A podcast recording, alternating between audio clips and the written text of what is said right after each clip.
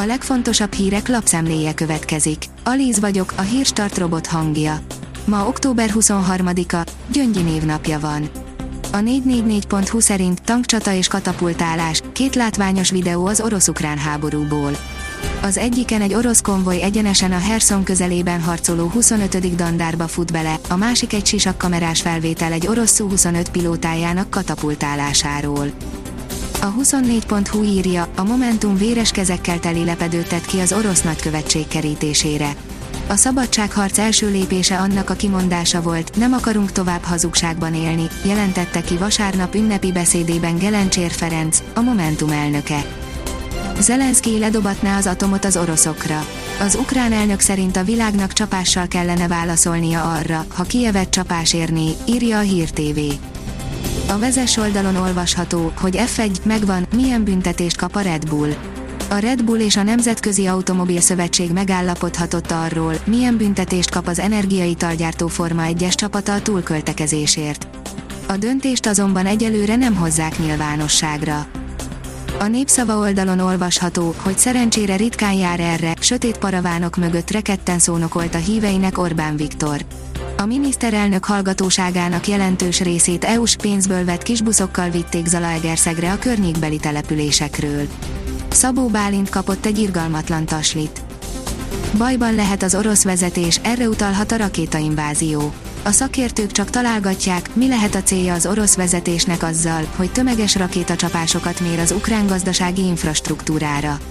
Van olyan vélemény, amely szerint a Kreml az elmúlt egy-két hónapban számos olyan problémával találta magát szembe, amelyre válaszul a rakéták és a drónok elindítása mellett döntött, írja a napi.hu. Hova bújjunk? Ósdi hidegháborús bunkereken múlik a lakosság túlélése, ha Putyin elindítja az atomrakétákat. Az orosz nukleáris fenyegetések hatására szerte a világban lázasan elkezdték felmérni, milyen állapotban vannak a hidegháborúra épült lakossági bunkerek. A magyar fővárosban csak a lakosság legfeljebb 10%-a húzódhatna a metró alagutakba az atombombák elől, ám a túlélésük így sem garantált, írja az rtl.hu. Az Infostart írja, Gyurcsány Ferenc, hazug kormány besteleníti meg 1956 örökségét. A DK elnöke szerint a mai kormány rendelkezésért kiállt, amikor szuverének vagyunk, és szabadságot hazudik az önkén közepette. Bárdosi Sándor valami nagyon furát csinált, miután meg kellett ölelnie Berki Mazsit. Berki Mazsi és Bárdosi Sándor közül az utóbbi esett ki a Dancing with the Starsból, van egy furcsa gesztus a videóban, áll a 168.hu cikkében.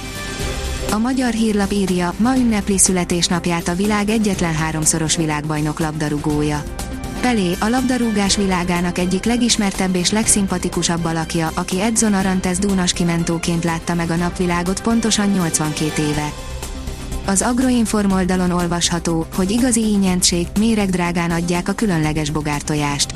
A napjainkban kaviárként emlegetett magas fehérje tartalmú tojás régen a szegények eledele volt. Kubatov Gábor kedves gesztust tett az Iváncsai hősöknek, írja a Magyar Nemzet. Az NB3-as csapat szerdán kiejtette a Fradit a Magyar Kupából, de a zöldfehérek nem orroltak meg rájuk. A rangadó oldalon olvasható, hogy Bognár Györgyöt kirúgta az MTK. Az elmúlt hat fordulóban csak két pontot szerzett a feljutásra pályázó csapat. A kiderül szerint rossz látási viszonyok kialakulására figyelmeztetnek 8 megyében. Vasárnap estétől ismét növekedni, terjeszkedni kezdenek a ködmezők, amelyekre nagyobb számban az ország északi felén számíthatunk.